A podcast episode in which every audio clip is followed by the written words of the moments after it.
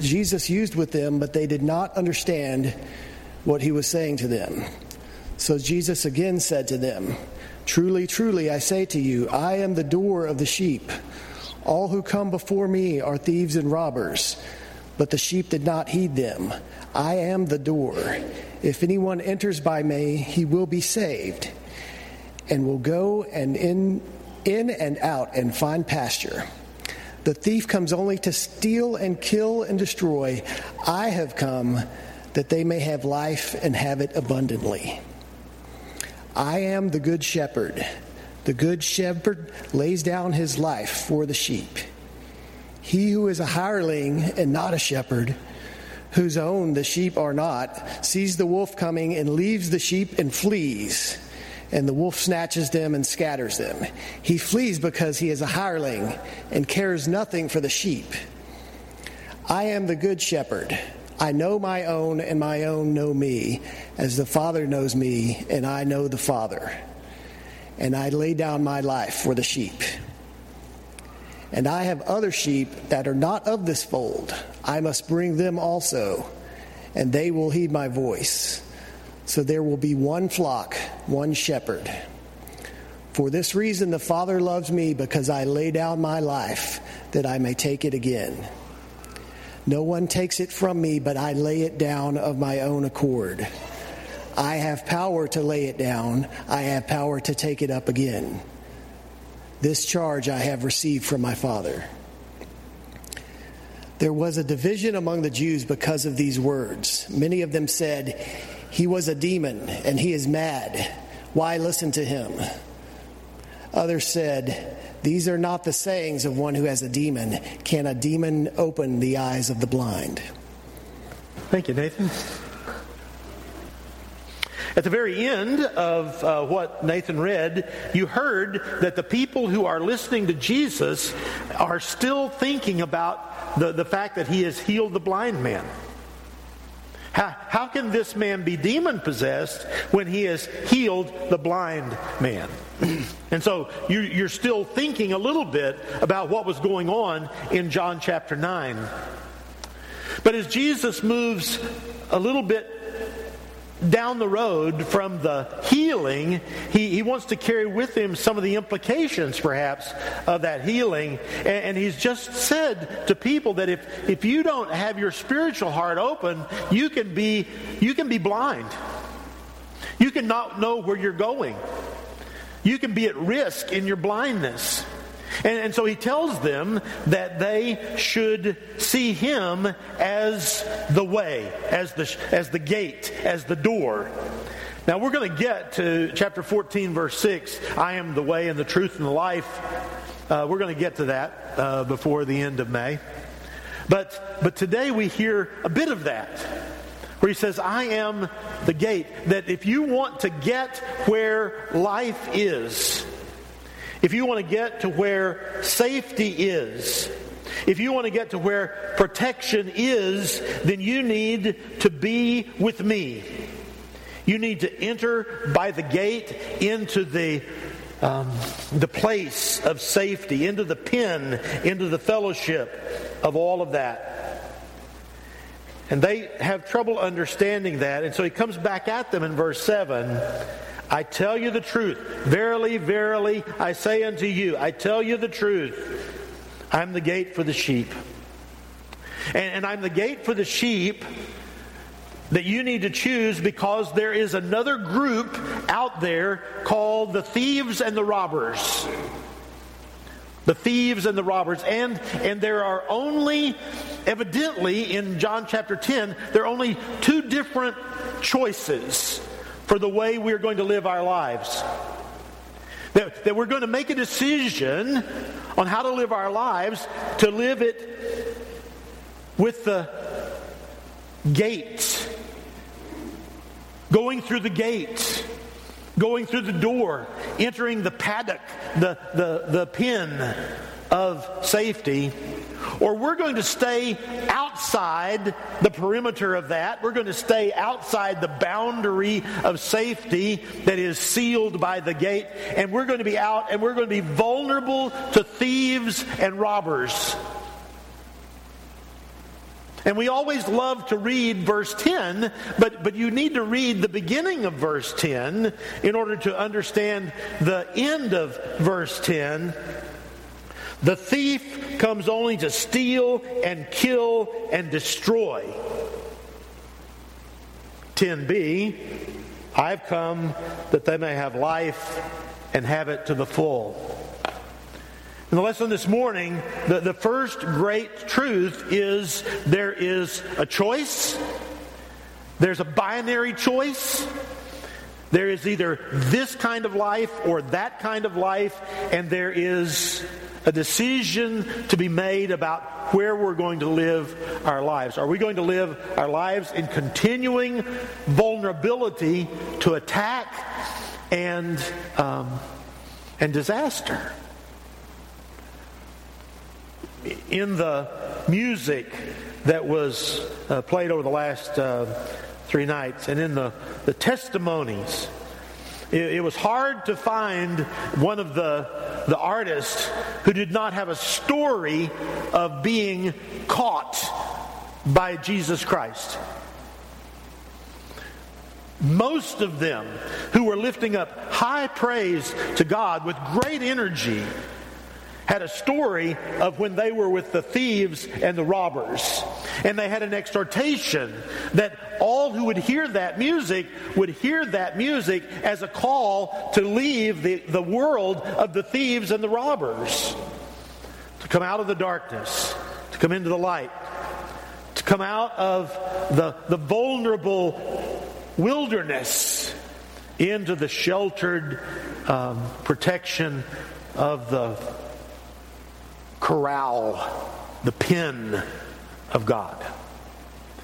And so as we're as we're thinking through our own lives and, and we're tempted to see life in, in various shades of gray, to get this kind of at least grayscale spectrum from, from dark to, to, to light and with all kinds of, of degrees of grayness in the middle, in John chapter 10, you don't have much of that. It is only the thief and the robber that convinces you that darkness is just gray. It makes half light seem a substitute for dawn. But Jesus looks at the people and he looks like sometimes I look, although it's sometimes my fault that people don't get it. But he looks at them and he goes, This isn't, this isn't connecting. This isn't exactly. This is, I, it, it's interesting when Jesus uh, critiques one of his own sermons. He goes, I, I, don't, I don't think they're quite there yet. And so he shifts the metaphor from gate to shepherd. He says maybe they'll get shepherd. And he suggests in this that I am the good shepherd. And the good shepherd not only protects the sheep and invites them into the pen, but he talks about the good shepherd as the one who lays down his life. Uh, hear this again. The good shepherd lays down his life for the sheep. The hired hand is not the shepherd who owns the sheep. When he sees the wolf coming, he abandons the sheep and runs away. The wolf attacks the flock and scatters it. The man runs away because he's a hired hand and cares nothing for the sheep. I'm the good shepherd. I know my sheep. My sheep know me. And I lay down my life for the sheep. I don't want to be tacky here, but, but the illustration is so powerful and so current that, that it, it illustrates the point. Uh, we were all just sort of shocked um, in, in Lakeland when the, the sheriff's deputy didn't go in the building. Now, I'm not going to be mean, except to say,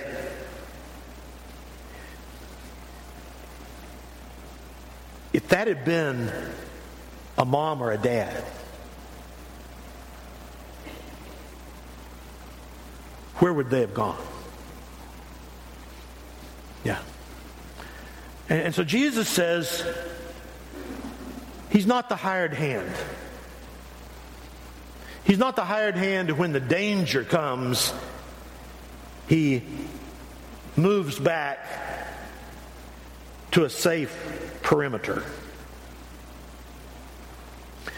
Jesus says that, that he's the kind of shepherd who knows that when the, the sheep are endangered, he's going to go toward the trouble. Now, some people in this room know what that's like. I know that my brother Michael knows what it's like to be trained to run toward the trouble. Yeah. And James Campbell, uh, sitting back there guarding the back foyer, uh, knows in his life what it's like to go toward the trouble.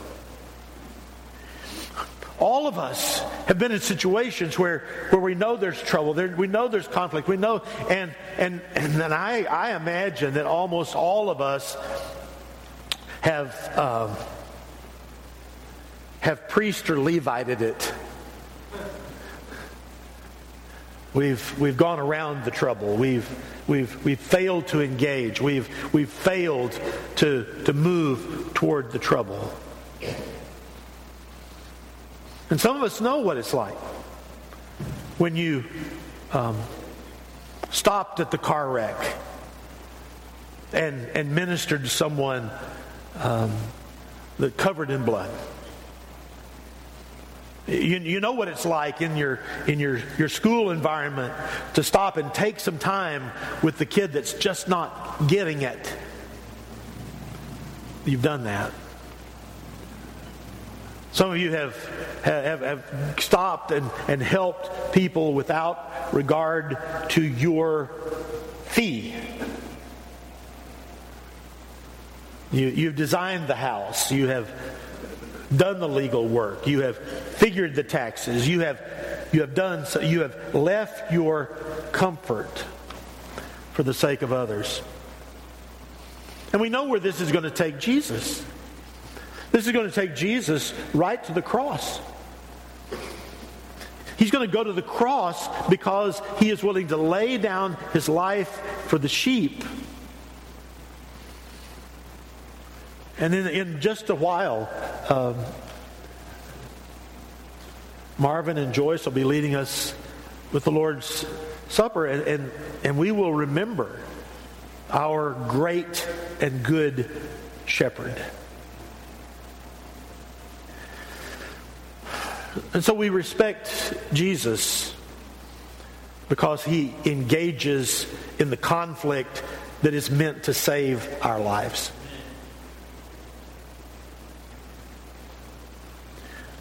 But for us, there's also the lesson then of if Jesus is our shepherd and this is what he does for us, then, then what, is, what is he teaching us to be? And, and you can finish it out from there. But I'm going to talk while you do that.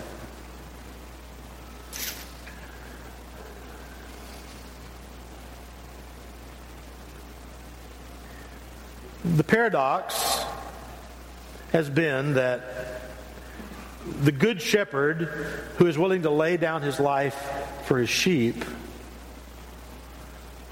sometimes produces people and churches who are not willing to lay down their lives for the world. Who are not willing to lay down their lives for the ones that Jesus already knows could be the sheep from the other sheepfolds. And, and, and it's, it's it's understandable because in, in Christ, uh, our life can be so good. It is an abundant life. And, and, and, he says, I've come that they may have life and have it to the full. And, and why shouldn't we soak all that up? Why shouldn't we soak up all the promises of John 10 10? To live life abundantly and enjoy it to the full. But the paradox of it is that the one who's coming to give us that life somehow defines somehow defines having life and living it to the full as having life and living it toward the cross. And this is a great paradox. And could it be that what Jesus meant for us when he said that, that we would have life and live it to the full wasn't saying that we would have wonderful fellowship, wonderful Bible class, wonderful worship just the way we like it, just wonderful potlucks. Well, we'll, we'll have wonderful life. And that's all. What, what, if, what if embedded in that, even more so? Go to that next slide, please. There you go. Sorry, we were stuck at the reading, and I, I went to great lengths to Google that. Uh, thanks. That, that, the, that the, the Good Shepherd wants us to have a life that looks like His.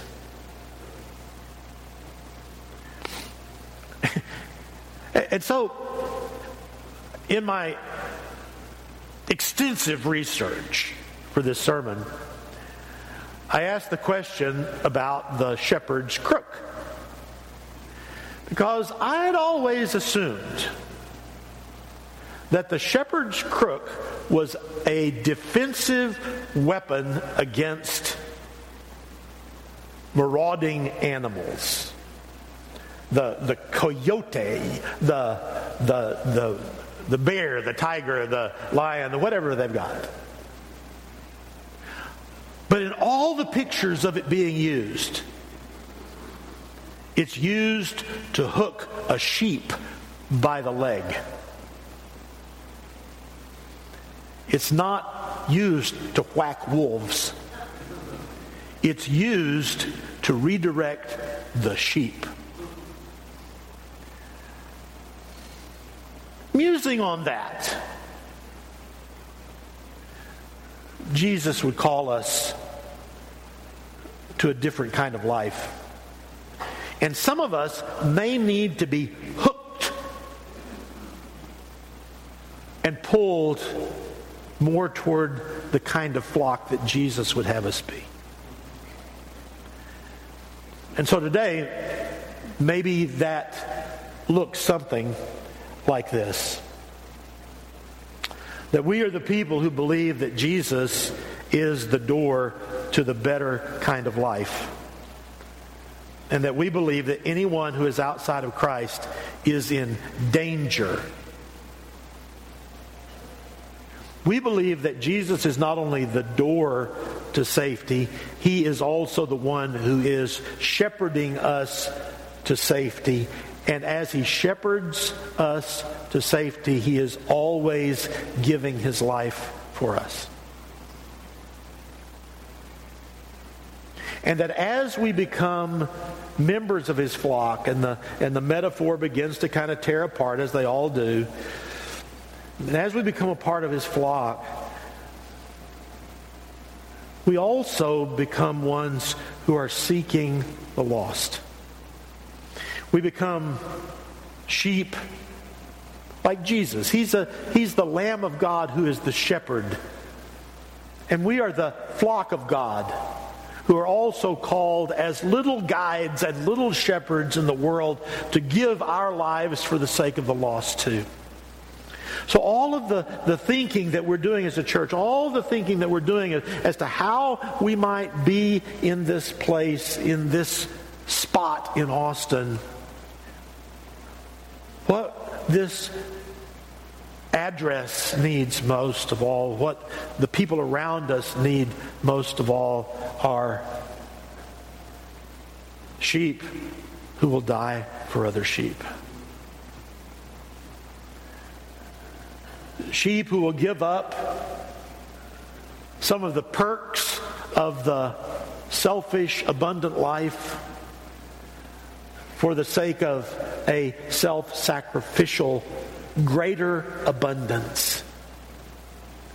The greater abundance of being like Jesus, the greater abundance of loving like Jesus, the greater abundance of suffering in the name of Jesus, the greater abundance of moving out of what is comfortable into what is uncomfortable for the sake of the world.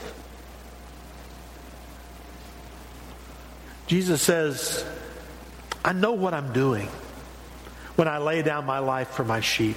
No one's, no one's making me do this. I am being intentional about the way I am laying down my life for the sheep.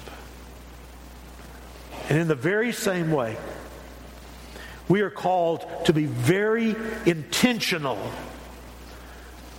very intentional about the way we set ourselves and structure ourselves and open ourselves to be a people who are also laying down our lives for the sake of the lost.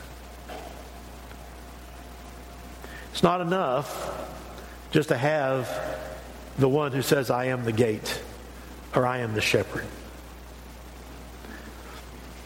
What is required is for us to move through the gate and follow the shepherd. And so this morning, um, we invite uh, all of us to, to a greater sense of sacrifice, to a, great, a greater sense of the more comfortable discomfort of following Jesus as he is. And we call for us to be a church who knows how to be this kind of disciple. Let's stand and sing together.